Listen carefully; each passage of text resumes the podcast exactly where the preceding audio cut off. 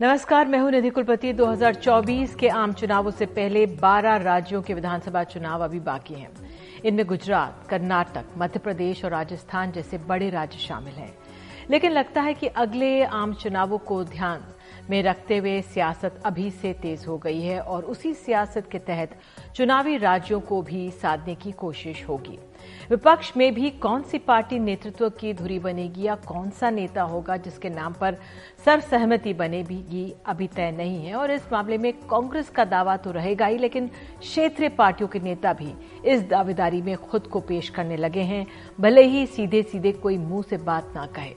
इस सबके बीच नीतीश कुमार ने एक बड़े नेता बनकर उभरने की कोशिश में हैं, जो अगले आम चुनावों में प्रधानमंत्री नरेंद्र मोदी के सामने खड़े हो सकें, विपक्ष का नेतृत्व कर सकें। दरअसल होगा क्या, ये भविष्य के गर्भ में है, लेकिन नीतीश के दांव तो उन्होंने चल ही दिया है। बीजेपी का साथ छोड़कर उन्होंने आरजेडी की अगुवाई वाले महागठबंधन के साथ मिलकर हाथ मिलाया और बिहार में अपनी नई सरकार का बहुमत आसानी से आज साबित कर दिया।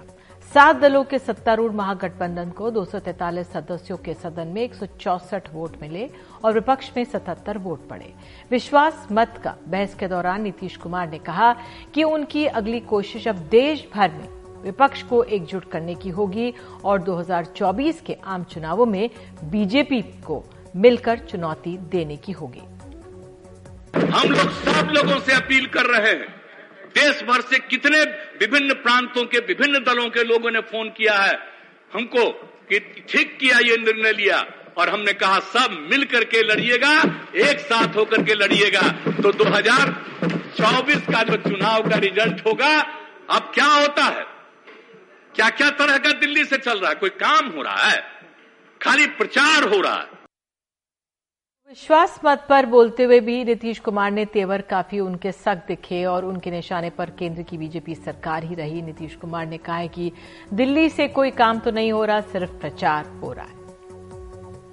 जो आ गए ये आ गए, ये कोई काम किए हैं जी, खाली प्रचार प्रसार के एक्सपर्ट हैं, कोई काम हो रहा है। अरे बैठिए, जो अनबंध बोलो आगे जगह मिलेगा, बढ़े जब बोलोगे अनाप शराब। अब आज बेचारे बोले हैं तो ठीक है, कुछ बोलिएगा अनाप शराब तो शायद मौका मिल जाए आपको, नहीं तो हल्ला सुन रहे थे कि इसी को मौका मिलने वाला है। जो भी को मौका मिले, जो बोलिएगा अनाप शराब। अरे बैठिए ना, आपसे कोई आज का हम बीजेपी से अलग थे तब भी ना रोज हमसे मिलते थे आप, बताइए। तो एक तरफ बिहार विधानसभा में विश्वास मत प्रस्ताव पर बहस चल रही थी, उधर आरजेडी के 4 नेताओं पर सीबीआई के छापे चल रहे थे। इनमें आरजेडी के राज्यसभा सांसद अशफाक करीम और फैयाज अहमद और एमएलसी सुनील सिंह और पूर्व एमएलसी सुबोध राय शामिल हैं। सीबीआई ने जमीन के बदले नौकरी घोटाले के मामले में दिल्ली, गुरुग्राम, कटिहार, मधुबनी में छापे डाले। ये मामला 2004 से 2009 के बीच का है, जब लालू प्रसाद यादव रेल मंत्री थे, लेकिन सीबीआई ने इसकी एफआईआर, आपको बता दें, 18 मई 2022 में दर्ज की। सीबीआई ने गुरुगांव के अर्बन क्यूब 71 मॉल पर भी छापे मारे। सूत्रों के हवाले से इसे तेजस्वी यादव और उनके करीबियों का मॉल बताया गया, हालांकि तेजस्वी ने इससे इनकार किया। सीबीआई सूत्रों के मुताबिक छापों में अलग अलग जगह से करीब 200 संपत्तियों की सेल डीड मिली है, जिन्हें नौकरी के बदले जमीन मामले से जोड़कर देखा जा रहा है और निशाने पर हैं लालू यादव और उनके करीब। राज्य विधानसभा में विश्वास मत पर बोलते हुए तेजस्वी यादव ने विपक्ष की आवाज को दबाने के लिए केंद्र एजेंसियों के दुरुपयोग का आरोप लगाते हुए केंद्र सरकार पर तंज कसा। जहां विपक्षों की सरकार है या जहां जहां बीजेपी हारती है या बीजेपी जिससे जिससे डरती है, वहां ये अपने 3 जमाई आगे कर देते हैं। पहला जमाई सीबीआई, दूसरा जमाई ईडी, तीसरा जमाई इनकम टैक्स। मतलब एक ही फॉर्मूला है भाजपा का कि भैया जो डरेगा उसको डराओ अपने जमाइयों से और जो नहीं डरेगा उसको खरीदो। तो जो आरोप तेजस्वी यादव लगा रहे हैं, वही आरोप दिल्ली के अरविंद केजरीवाल सरकार भी लगा रही है। दिल्ली की आबकारी घोटाले में उप मुख्यमंत्री मनीष सिसोदिया सीबीआई प्रवर्तन निदेशालय के निशाने पर है। मनीष सिसोदिया 11 आरोपियों के कई ठिकानों पर आपको बता दें छापे पड़ चुके हैं। 3 बड़े अफसर सस्पेंड हो चुके हैं। मनीष सिसोदिया और कई अन्य पर गिरफ्तारी की तलवार लटक रही है। और इससे पहले दिल्ली के सत्येंद्र जैन भी हवाला मामले में प्रवर्तन निदेशालय की गिरफ्त में हैं। आम आदमी पार्टी का आरोप है कि उसकी लोकप्रियता से घबराकर बीजेपी इन हथकंडों पर उतर आई है और झूठे केस लगाकर इनके नेताओं को परेशान करने में जुटी है। इस बीच आम आदमी पार्टी ने बीजेपी पर एक नया आरोप ये लगा दिया है कि केजरीवाल सरकार गिराने के लिए बीजेपी ने आपके विधायकों को 20-20 करोड़ में खरीदने की कोशिश की, लेकिन महाराष्ट्र की तरह ऑपरेशन लोटस में यहां कामयाब नहीं रही। भारतीय जनता पार्टी में जो इनसे संपर्क के लोग हैं वो इनसे मिलने आते हैं, इनसे जिनका मित्रवत संबंध है, और धमकी भरे शब्दों में कहते हैं 20 करोड़ का ऑफर है, ले लो, वरना जैसे मनीष सिसोदिया पे सीबीआई छोड़ दी, जैसे मनीष सिसोदिया पे ईडी छोड़ दी, जैसे मनीष सिसोदिया पर फर्जी मुकदमे लगा दिए, ऐसे ही तुम्हारे ऊपर फर्जी मुकदमे लगा दिए जाएंगे। भाजपाइयों, मैं तुमको बताना चाहता हूं, आदरणीय नरेंद्र मोदी जी, मैं आपको बताना चाहता हूं, आपने शिंदे और उनके विधायकों को धमकाकर तोड़ लिया होगा।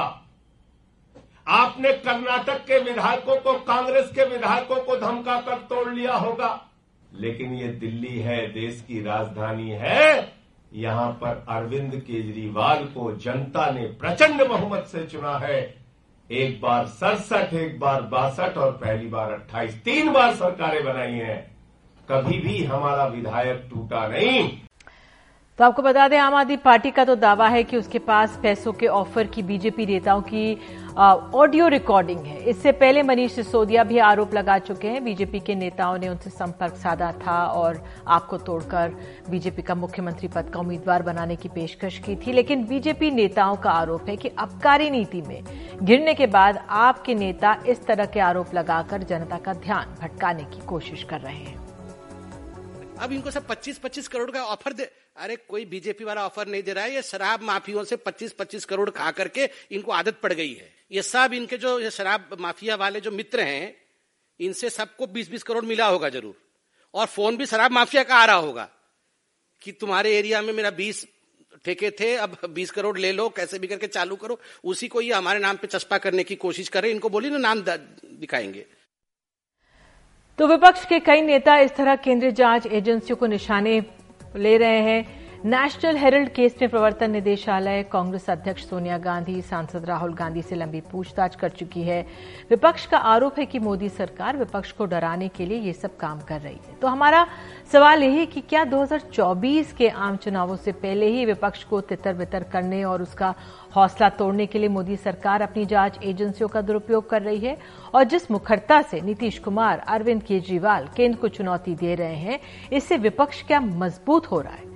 तो इस मामले पर बात करने के लिए हमारे साथ खास मेहमान हैं आम आदमी पार्टी के विधायक नेता सौरभ भारद्वाज, बीजेपी के नेता विजय जौली, मध्य प्रदेश कांग्रेस के कार्यकारी अध्यक्ष जीतू पटवारी हमारे साथ हैं, वरिष्ठ पत्रकार विनोद अग्निहोत्री हमारे साथ हैं। आप सभी को नमस्कार। सौरभ, मेरा पहला सवाल आप ही से है कि जो आज आपकी पार्टी ने आरोप लगाए हैं 20-20 करोड़ के जो ऑफर आए हैं, इससे पहले तक आरोप ये लग रहा था कि भाई मनीष सिसोदिया को गिरफ्तार कर लिया जाएगा, फिर अरविंद केजरीवाल ने भी खुद कहा कि हो सकता है उनको भी गिरफ्तार कर लिया जाए, लेकिन अब ये 4 विधायक भी सामने आ गए हैं, ये कह रहे हैं कि 20 करोड़ का ऑफर, ज्यादा का भी ऑफर। कितना संजीदा इसे माना जाए, क्योंकि कौन ये ऑफर दे रहा है ये साफ नहीं है। क्या अलग अलग तरह के लोग इनको ऑफर दे रहे हैं, क्या आप ये बता सकते हैं? निधि जी, जैसा कि मनीष जी ने बताया, उसके बाद कुछ विधायकों ने सेंट्रल लीडरशिप को बताया कि हम लोगों की मित्रता होती है, जैसे मेरी जौली जी से मित्रता है, मेरे कई भारतीय जनता पार्टी के लोगों से मित्रता है। इस तरीके से हमारे विधायकों की जिन जिनसे पुराने संबंध हैं, एक विधायक के इनके एक सांसद से संबंध हैं, एक विधायक के दूसरे राज्य के किसी प्रभारी से संबंध हैं, एक विधायक के नॉर्थ वेस्ट डिस्ट्रिक्ट के इनके एक ऑफिस बेयर हैं, उनसे संबंध हैं, एक विधायक ने बताया कि इनके एक नेशनल लीडर हैं, उनसे उनकी जानकारी है, और सभी मामलों के अंदर वो लोग इनके पास आए हैं। उन्होंने बताया कि देखो भैया, तुम्हारे बहुत सारे विधायक हमारे संपर्क में हैं और तुम्हारी सरकार अब गिरने वाली है, अरविंद केजरीवाल की सरकार गिरा रहे हैं, और अगर आप हमारे साथ आते हैं तो 20 करोड़ रुपए आपको मिलेंगे। अगर आप किसी और विधायक को भी लेके आते हैं आम आदमी पार्टी से, भारतीय जनता पार्टी में, तो 25 करोड़ रुपए मिलेंगे, और अगर आप हमारी बात नहीं मानेंगे तो सरकार तो भारतीय जनता पार्टी की बनेगी।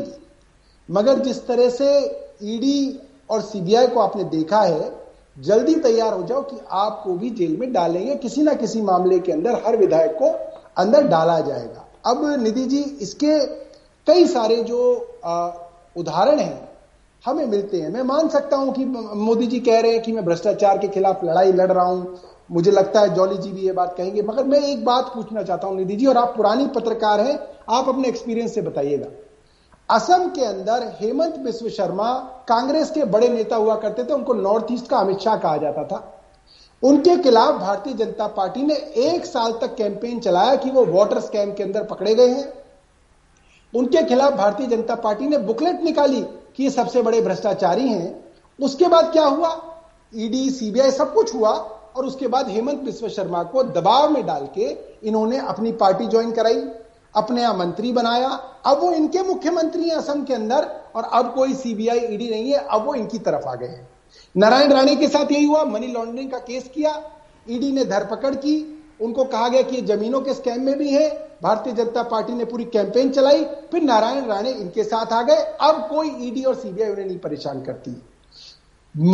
बंगाल के अंदर शुभेंदु और मुकुल रॉय, शारदा चिट स्कैम के नाम पे नेशनल लीडरशिप ने 1 साल तक वेस्ट बंगाल के अंदर कैंपेन चलाया निधि जी, और उन्होंने कहा ये सबसे बड़े भ्रष्टाचारी हैं, ये ममता बनर्जी के खास हैं, और इन्होंने करोड़ों रुपया हथियाया है, मुकदमे दर्ज किए, सब कुछ किया, और वो दोनों अब इनकी पार्टी में आ गए तो सारे मुकदमे खत्म हो गए। और वो जो शुभेंदु अधिकारी हैं वो इनके लीडर ऑफ अपोजिशन है भारतीय जनता पार्टी के। इस तरीके के एक नई निधि जी दर्जनों उदाहरण है जिसमें ये आदमी के ऊपर सीबीआई, ईडी का दबाव डाल के उसको बेइज्जत करते हैं, उसको फिर पैसों का ऑफर देते हैं कि भैया या तो जेल चले जाओ या हमारे साथ आ जाओ। ठीक है, ये लोटस ऑपरेशन है इनका, ठीक है, सब लोग जानते हैं जी, ऑपरेशन लोटस है। लेकिन इसको और अगर आपके आरोप को और मजबूती तब मिलती कि अगर किसी एक का नाम आता, क्योंकि अब मनीष सिसोदिया और 4 विधायकों के, ठीक है ठीक है, आप जी, हम सबका नाम लेंगे, ठीक है, उसका इंतजार रहेगा। जौली जी को भी पिछले प्रोग्राम में मैंने जौली जी को बताया है कि ऐसा एविडेंस है हमारे पास कि भारतीय जनता पार्टी के नेताओं के पैर के नीचे से जमीन निकल जाएगी, ऐसा एविडेंस है हमारे पास, मगर इसको अभी बर्बाद नहीं करेंगे, ठीक है, चुनाव के नजदीक इनको एक्सपोज करेंगे पूरे देश के आगे, ठीक है। जीतू पटवारी, आप हमारे साथ मौजूद हैं। मध्य प्रदेश में कहा जाता है जब सरकार हुई थी तो कांग्रेस के मन में बहुत खटास है किस तरह से वहां पर सत्ता हासिल की गई थी। अब आपके जो शीर्ष नेतृत्व है उनसे भी एजेंसियां पूछताछ कर रही हैं। कांग्रेस अभी तक अपना अध्यक्ष तो नहीं चुन पाई है। कांग्रेस इस समय देश की सबसे बड़ी पुरानी पार्टी जरूर है विपक्ष में, लेकिन बहुत कमजोर स्थिति में अपने आप को क्या पा रही है?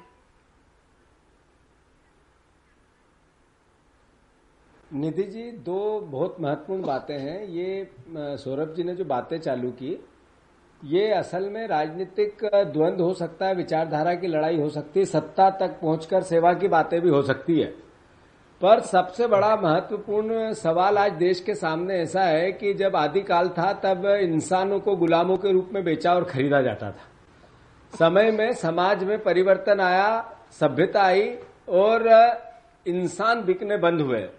हम गर्व से कहते हैं कि विश्व का सबसे बड़ा लोकतांत्रिक देश हमारा भारतवर्ष है, जिसने दुनिया को एक रास्ता दिखाया।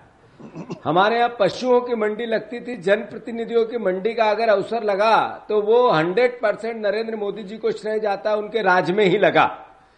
मध्य प्रदेश के संदर्भ में आपका सवाल है, मध्य प्रदेश में जब सत्ता गिराई गई तो नरेंद्र मोदी जी के इन्वॉल्वमेंट से ही गिरी, ये आरोप नहीं है निधि जी। ये हमारे शिवराज सिंह चौहान, हमारे आज के मुख्यमंत्री जी ने मीडिया के सामने स्वीकार किया है कि मोदी जी ने कहा सरकार गिरा दो। फिर जो धर्मेंद्र प्रधान है, उनके मंत्री, पेट्रोलियम मंत्री, वो सारे ऑपरेशन ऐसे जैसे होते हैं उसमें इन्वॉल्व रहते हैं। ऐसे ही हरियाणा में एक होटल कुख्यात है इस मामले में और वहां एक टीम बनी हुई, जो अशोक गहलोत जी ने कुछ समय पहले कहा था। जग जाहिर है कि लगभग 435 विधायक और सांसद बेचे और खरीदे गए इसी पीरियड में, जिस पीरियड में नरेंद्र मोदी जी का राज है। सवाल यह है कि जिस प्राचीन भारत की विरासत के हमें गर्व है और जिस लोकतंत्र के हम पूरे देश को, दुनिया को दुहाई देते हैं, इस प्रकार से अगर जनप्रतिनिधि खरीदे बेचे जाएंगे तो फिर लोकतंत्र कैसे बचेगा। सवाल यह है। आज अरविंद केजरीवाल पर संकट है, कल बिहार में था, परसों महाराष्ट्र में था, उससे पहले कर्नाटक में था, मध्य प्रदेश में था, सब जगह था। पर देश के प्रधानमंत्री को इसलिए तो नहीं चुना, नया भारत बनाने के लिए। तो सवाल सबसे महत्वपूर्ण है लोकतंत्र बचाने का। इस देश में लोकतंत्र कैसे बचेगा, ये संकट मीडिया के सामने भी है। अब निधि में थोड़ी मौलिक और ऐसी बातें जो एक तरह से आपके और हमारे मीडिया और राजनीतिक दलों दोनों के लिए महत्वपूर्ण हो जाती है। मीडिया का जो रेवेन्यू मॉडल है वो सरकार पे डिपेंडेंट हो गया। अभी पहले इससे कभी आपने सुना था गोदी मीडिया, मोदी मीडिया, ऐसा सुना था कि ये टीवी सरकार विरोधी है, ये टीवी सरकार के पक्ष में है। ये पहली बार ही हुआ। ये जीतू जी मैं जो आपसे पूछना ये चाह रही हूँ, ठीक है जीतू जी, मैं आपसे जो पूछना चाह रही हूँ, आज जिस तरह से नीतीश कुमार ने विधानसभा में आरोप लगाया, केंद्र सरकार पर तीखा प्रहार किया और जिस मुखरता से उन्होंने अपनी बात रखी, वो विपक्ष के एक बड़े नेता के तौर पे अपनी पोस्चरिंग कर रहे हैं। वो सिर्फ बिहार की राजनीति नहीं कर रहे थे। उन्होंने कहा कि सिर्फ प्रचार ही होता है, काम नहीं होता। उन्होंने कहा कि आप शराब बोलेंगे तो आपको मौका मिलेगा, विपक्ष को देखते हुए बोल रहे थे। राजनीति में, विपक्ष की राजनीति में जो विपक्ष के नेता हैं वो अब मुखर होने लगे हैं। और शायद ये मैं विजय जौली जी आपके पास आना चाहूंगी कि आज तेजस्वी यादव को आपने सुना, वो कह रहे थे कि भाई मेरी पूरी बात नहीं हुई जी, निधि मेरी पूरी बात, मैं राजनीति की बात कर रही हूँ जी। जहां तक आपका जो प्रश्न है कि नीतीश कुमार जी मुखर होके बोले, बिल्कुल बोलना चाहिए। और हर विपक्ष के वो व्यक्ति जो लोकतंत्र को बचाना चाहता है, देश से प्यार करता है, वो भारतीय जनता पार्टी के खिलाफ इनकी कमियों को मुखरता से उठाना चाहिए। नीतीश जी ने किया, अच्छा किया, मैं उनका स्वागत करता हूँ। रही बात आम आदमी पार्टी की, मैं आरोप प्रत्यारोप में नहीं जाना चाहता। ये प्रधानमंत्री कौन बनेगा और मैं सबसे ज्यादा लोकप्रिय और देखो मेरी एकदम ये बन रही है, सबको अपना अधिकार है ये बातें कहने का। मैं नहीं मानता हूं कि कांग्रेस पार्टी जिस दौर में है, कांग्रेस पार्टी जिस संजीदगी से देश की सेवा की है और जिस सभ्यता से आज भी लोकतंत्र में विपक्ष की भूमिका निभाती है, उसकी नजरों में देश सबसे महत्वपूर्ण है।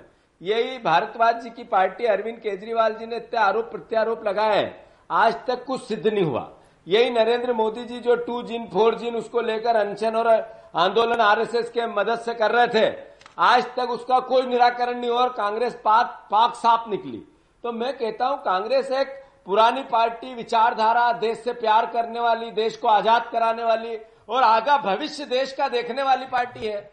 ऐसे ठीक है जीतू जी, बिल्कुल समय के साथ, बिल्कुल टाइमिंग की बात है, उनका सत्कार है। पर जी आपने अपनी पूरी बात रखी। लोकतंत्र में विपक्ष मजबूत हो, ये जरूरत है और तमाम लोग ये कहते हैं। विजय जौली जी, आरोप यही लग रहा है, भले ही एजेंसियां अपनी काम कर रही हो, भले ही ये कहा जा रहा हो, अब जैसे बिहार में रेड हुई है, आज कहा ये जा रहा है 16-17 साल पुराना मामला है, इस साल जाके एफआईआर होती है, तो टाइमिंग को लेकर सवाल उठा रहे हैं। के सी त्यागी आज हमारे कार्यक्रम में एक आए थे शाम को, तो उन्होंने कहा था कि भाई एजेंसियों की भी गरिमा बनी रहनी चाहिए। तो ये जो गरिमा है एजेंसियों की, क्या ये अपनी लाइन जो है, सीमा है, उसको लांघ रही है? देखिए, मैं कांग्रेस पार्टी और आम आदमी पार्टी के दोनों प्रवक्ताओं की बात का सटीक रूप से, शॉर्ट रूप में जवाब दूंगा और बीच में प्लीज मत मुझे टोकिएगा क्योंकि मैं सुनता रहा। बिहार के अंदर 43 विधायकों के साथ भारतीय जनता पार्टी के 74 विधायक आए। 1.5 साल सरकार चलाने के बाद जब नीतीश कुमार भारत के उपराष्ट्रपति बनने का ख्वाब रखते थे और वो उनका ख्वाब पूरा नहीं हुआ, तो भारतीय जनता पार्टी के 74 विधायकों को छोड़कर आरजेडी, जिसके खिलाफ उन्होंने लड़ाई लड़ी थी उस तेजस्वी यादव के 75 विधायकों के साथ, उन्होंने हाथ मिला लिया और आज उनको भारतीय जनता पार्टी और भारत के प्रधानमंत्री फालतू लगते हैं, कोई काम करने वाले नहीं लगते, पब्लिसिटी ओरिएंटेड लगते हैं। ये तो मैं आदरणीय नीतीश जी के इस रवैये के ऊपर अपना शॉर्ट कमेंट देना चाहता हूं। और दूसरी बात, जिस प्रकार से आज आम आदमी पार्टी के 4 विधायकों ने राजनीति के अंदर खरीद फरोख्त के आरोप लगाए, ये बहुत ही गंभीर आरोप है। उसके ऊपर इन 4 विधायकों का नार्को परीक्षण होना चाहिए ताकि दूध का दूध और सच्चाई की सच्चाई पता लग सके। और मैं सौरभ भारद्वाज जी से पूछता हूं, आम आदमी पार्टी के नेता आशुतोष जी, आम आदमी पार्टी की नेता रही किरण बेदी जी, आम आदमी पार्टी के नेता रहे कुमार विश्वास जी, आम आदमी पार्टी के नेता रहे प्रशांत जी, और इन सबके प्रमुख जो जिनका नाम लेकर इन्होंने चुनाव लड़ा, अन्ना हजारे जी, ये क्यों आम आदमी पार्टी को छोड़ के चले गए? क्योंकि दिल्ली की आम आदमी पार्टी के उप मुख्यमंत्री मनीष सिसोदिया पर 16 नवंबर 2021 को जो नई शराब नीति हुई उसके अंदर भ्रष्टाचार के आरोप आए। भ्रष्टाचार के आरोपों के ऊपर दिल्ली के उपराज्यपाल ने सीबीआई इंक्वायरी की अनुशंसा करी। अब अगर आप इतने सच्चे हैं तो आप घबरा क्यों रहे हैं? Feel the test. और ये जो एजेंसीज हैं ये संवैधानिक एजेंसीज हैं, इनको ना तो आम आदमी पार्टी ने, ना कांग्रेस पार्टी ने, ना भारतीय जनता पार्टी ने, किसी ने इनको अपॉइंट नहीं किया। इनके ऑफिसर्स निष्पक्ष रूप से काम करते हैं और मैं सीबीआई के ऑफिसर्स को, ईडी के ऑफिसर्स को, इनकम टैक्स के ऑफिसर्स को सलाम करता हूं, प्रणाम करता हूं कि वो इतना राजनीतिक प्रेशर होने के बावजूद, चारों तरफ से आरोप प्रत्यारोप लगने के बावजूद। विजय जी, आपने बात बिल्कुल, आपने बिल्कुल आपने एजेंसियों का हौसला बढ़ाया, हमारी संवैधानिक एजेंसीज आप वो कह रहे हैं। मुझे जीतू आपके पास भी आऊंगी, सौरभ आपके पास से आऊंगी, लेकिन एक क्विक कमेंट में विनोद जी से ले लेती हूँ। विनोद जी, क्या जो ये एजेंसियां अपना काम कर रही हैं, भले ही एजेंसियों के काम के और टाइमिंग को लेकर सवाल उठ सकता है जो आज बिहार में रेड्स हुई, लेकिन क्या जिस तरह से अरविंद केजरीवाल या जिस तरह से नीतीश कुमार मुखर होकर अपनी बात कर रहे हैं, मुखर होकर अपनी बात सामने रख रहे हैं, तो क्या जो ये दबाव की बात थी वो बैठती है कि एजेंसियों से दबाव में आ जाएगा विपक्ष? या आप इन नेताओं के बयान को कैसे देख रहे हैं जिस तरह से खासतौर से आज नीतीश कुमार ने बोला? देखिए निधि जी, एजेंसियों पर हम लोग बहुत सारी बात कर चुके हैं और विपक्ष का लगातार ये आरोप है कि एजेंसीज के छापे वहीं हो रहे हैं जहां विपक्ष की सरकारें हैं, विपक्ष के नेता हैं, और इस पर तमाम सारे लगातार हम लोग उदाहरणों पर चर्चा कर चुके हैं। अब ये एजेंसियों की जिम्मेदारी है कि वो इस तरह कंडक्ट करें कि उन पर ये आरोप चस्पा ना हो और वो अपनी साख और अपनी प्रतिष्ठा बनाए रखें। देखिए जो विपक्ष में होता है, जब जौली जी की पार्टी विपक्ष में थी उस समय सीबीआई जब एक्शन लेती थी तो कहा जाता था सीबीआई जो है कांग्रेस ब्यूरो ऑफ इन्वेस्टिगेशन है, इनके ही प्रवक्ता इस बात को कहते थे, तब भी सीबीआई संवैधानिक एजेंसी थी। आज विपक्ष कह रहा है कि केंद्रीय जो जमाई है बीजेपी का, तेजस्वी जी कह रहे हैं और ताज लोग कह रहे हैं, तो इसलिए ये संवैधानिक एजेंसियों की जिम्मेदारी है कि अपने कंडक्ट से जो है छापे करें, कार्रवाई करें, लेकिन ठोस सबूतों के साथ कोर्ट में पेश करें और उसको लॉजिकल कंक्लूजन तक ले जाएं, क्योंकि देश में भ्रष्टाचार को लेकर के राजनीति ज्यादा होती है, भ्रष्टाचार की रोकथाम नहीं होती। बोफोर्स से लेकर और 2G तक बहुत राजनीति हुई, राजीव गांधी का चेहरा एकदम जो है दागदार कर दिया गया, जो है 2G में मनमोहन सिंह की सरकार दाग लग गया, लेकिन अदालत में ना बोफोर्स साबित हो पाया ना 2G साबित हो पाया और उसके बाद अपील आगे नहीं हुई। तो कहीं ना कहीं एजेंसियों पर भी फिर सवाल उठता है और राजनीतिक दलों पर भी सवाल उठता है कि एजेंसियों को अपना काम करने दीजिए, आप बयानबाजी बंद कर दीजिए, विपक्षी बयानबाजी बंद करे, सत्ता पक्षी बयानबाजी बंद करे। मनीष सिसोदिया पर अगर एजेंसी कर रही है काम तो सीबीआई करने दीजिए, फिर बीजेपी के प्रवक्ता ना आरोप लगाए और ना वो करें। तो दूसरी बात जो आपने कहा कि मुखर क्यों हो रहे हैं अरविंद केजरीवाल या ये अपना नीतीश कुमार, लेकिन नीतीश कुमार जी ने अभी हाल में बीजेपी का साथ छोड़ के वो महागठबंधन के साथ आए और विपक्ष उनको खास करके कांग्रेस या आरजेडी और जो दल हैं वो उनको आने वाले 2024 में विपक्ष के एक बड़े नेता के रूप में देख रहा है अब वो प्रधानमंत्री पद के उम्मीदवार होंगे कि नहीं होंगे बात की बात है, लेकिन विपक्ष के बड़े नेता के रूप में देखा, इसलिए नीतीश जी भी वो पोजिशनिंग कर रहे हैं, अब वो राष्ट्रीय राजनीति के लिए अपनी पोजिशनिंग कर रहे हैं। केजरीवाल जी इसलिए मुखर हो रहे हैं कि एक तो उनके नेताओं पर जो है जैसे सत्येंद्र जैन से लेकर मनीष सिसोदिया पर लगातार एजेंसियों का निशाना है, दूसरा चुनाव जो गुजरात के हैं, हिमाचल के हैं, वहां वो चुनौती दे रहे हैं भारतीय जनता पार्टी सीधे सीधे, तो जाहिर है वो मुखर होंगे तभी उनके कार्यकर्ताओं का मनोबल बढ़ेगा। बिल्कुल, तो ये बिल्कुल आप एक सही कह रहे हैं, कार्यकर्ताओं का मनोबल। मेरे पास समय बहुत कम है लेकिन क्विक रिएक्शन मुझे चाहिए सौरभ से भी, जीतू से भी। सौरभ, अरविंद केजरीवाल अपने तौर पर मेक इंडिया नंबर वन बात कर रहे हैं, नीतीश कुमार भी कह रहे हैं कि हमें देश को आगे बढ़ाना है, लेकिन सब अलग अलग अपनी पार्टियों और अपने राज्यों में ही सीमित हैं, विपक्ष एकजुट नहीं है। क्विक कमेंट्स आपसे सौरभ, फिर जीतू आपके पास भी। जी निधि जी, पूरा देश अब प्रधानमंत्री जी के खिलाफ एकजुट हो रहा है और मैं सिर्फ ये बताना चाहता हूं, कुछ दिनों पहले झारखंड के 2 कांग्रेस के एमएलए करोड़ों रुपए गाड़ी में लेते हुए पकड़े गए और ये सब जानते हैं कि वो पैसा भारतीय जनता पार्टी ने विधायकों को खरीदने के लिए दिया था। क्या ईडी और सीबीआई उसको ट्रेस करेगी? मैं बोल रहा हूं कि अगर वो मनी ट्रेल ढूंढी जाएगी तो वो पैसा दीनदयाल उपाध्याय पे भारतीय जनता पार्टी का जो मुख्यालय है वहां तक पहुंचेगा। आप सोचिए, दिल्ली के अंदर 35 विधायकों को देने के लिए 20-20 करोड़ रुपए के हिसाब से 700 करोड़ रुपए भारतीय जनता पार्टी के पास कहां से आया? महाराष्ट्र के अंदर आज ये नारे लगे, भारतीय जनता पार्टी 50 खोखा, एक विधायक को 50 करोड़ रुपए में खरीदा गया। इसका मतलब महाराष्ट्र के अंदर भारतीय जनता पार्टी ने 1850 करोड़ रुपए खर्च किए। मैं जानना चाहता हूं ये इतना हजारों करोड़ रुपए का काला धन भारतीय जनता पार्टी के पास कहां से आया? ठीक है, ईडी और सीबीआई इसकी कब जो है इसकी इन्वेस्टिगेशन करेगी कि ये जो विधायकों को खरीदने के लिए पैसा है ये भारतीय जनता पार्टी के पास कहां से आ रहा है? ठीक है, ठीक है, आपने कहा कि आरोप अपने आम आदमी पार्टी के विधायकों को झूठे कॉल्स किए थे नितिन गडकरी और अरुण जेटली जी के नाम पर। मैं सौरभ जी से पूछना चाहता हूँ, ठीक है, परमजीत कटियाल पूरा का पूरा झूठ, ऐसा कोई आदमी ना हमारी पार्टी में कभी था ना कभी है। विजय जौली जी ने कोई भी आदमी खड़ा कर दिया। जीतू, आप कुछ कहना चाह रहे थे? Jitu, concluding comment. पूरा का पूरा झूठ ऐसा और खत्म, ऐसा है निधि। सौरभ, एक मिनट सौरभ। निधि, ऐसा है कि सबसे पहले तो अग्निहोत्री जी ने कहा कि ये जब सत्ता में रहते हैं तो इस तरह की एजेंसियों पर आरोप प्रत्यारोप लगते हैं।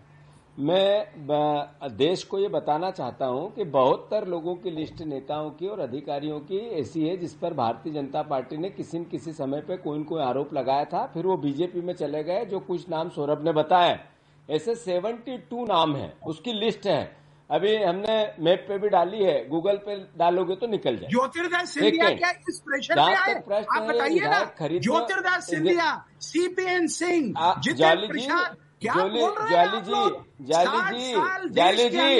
यस बैंक घोटाला किसी से छुपा हुआ नहीं है। यस बैंक घोटाला किसी से छुपा हुआ नहीं है। जरा शांति से सुने। अब क्योंकि निधि इनको सभ्य, ये जाली जी को सभ्यता सिखाए। निधि, ये तरीका, ये तिहाड़ जेल में। अरे जाली जी, आपके जाले हेड़ दूंगा मैं। जैसी आप बातें करते हैं उससे अच्छी करता हूँ मैं। जरा शांति से बात करें। हमने आपकी बात सुनी। 420 विधायक और सांसदों की मंडी लगी। 80% भारतीय जनता पार्टी में गए। क्यों? शिवराज सिंह चौहान ने कहा, नरेंद्र मोदी जी ने हमें कहा कि सरकार गिराओ। क्यों? धर्मेंद्र प्रधान का रोल क्या था? चलिए, आपके कैलाश विजयवर्गीय ने कहा कि हाँ, हमारी भारतीय जनता पार्टी के शीर्ष नेतृत्व ने ऐसा किया, स्वीकार किया। ठीक है, ये आरोप प्रत्यारोप का दौर चलता रहेगा। आप लोग जुड़े इस कार्यक्रम में, इसके लिए बहुत बहुत धन्यवाद। लेकिन ये हम सब देख सकते हैं, समझ सकते हैं कि 2024 की जो रेस है वो वाकई में गति पकड़ चुकी है। फिलहाल एक छोटा सा ब्रेक हम लोग ले रहे हैं, उसके बाद एक खबर आपको दिखाएंगे किस तरह से नोएडा में 2 बिल्डिंग्स हैं जिनको अब ध्वस्त किया जाएगा, लेकिन किस तरह से ये काम होगा, लोगों के मन में जो आसपास वहां पे रहते क्या शंकाएं हैं, क्या घबराहट है, उस पर एक रिपोर्ट दिखाएंगे। बने रहिए हमारे साथ। नोएडा के सेक्टर 93A में कुतुब मीनार से भी ऊंचे 40 मंजिला ट्विन टावर्स को रविवार ठीक 2:30 बजे ब्लास्ट करके ढहा दिया जाएगा। ये दोनों इमारतें सिर्फ 9 सेकंड में जमींदोज हो जाएंगी। इन दोनों टावर्स के आसपास दो रिहायशी सोसाइटी हैं, सुपरटेक एमरल्ड और एटीएस विलेज। यहाँ रह रहे 7,000 से ज्यादा लोगों को रविवार सुबह 7 बजे अपना घर छोड़कर जाने और 4 बजे के बाद वापस आने के लिए कहा गया है। 52 साल के राजेंद्र अपने परिवार के साथ ट्विन टावर के बिल्कुल बगल में सुपरटेक एमरल्ड सोसाइटी में रहते हैं।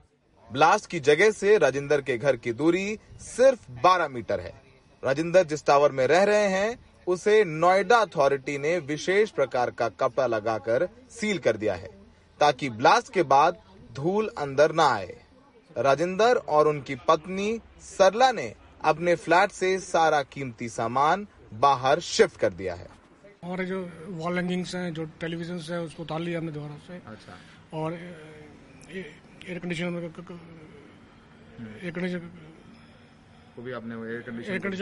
कवर कर दिया हमने।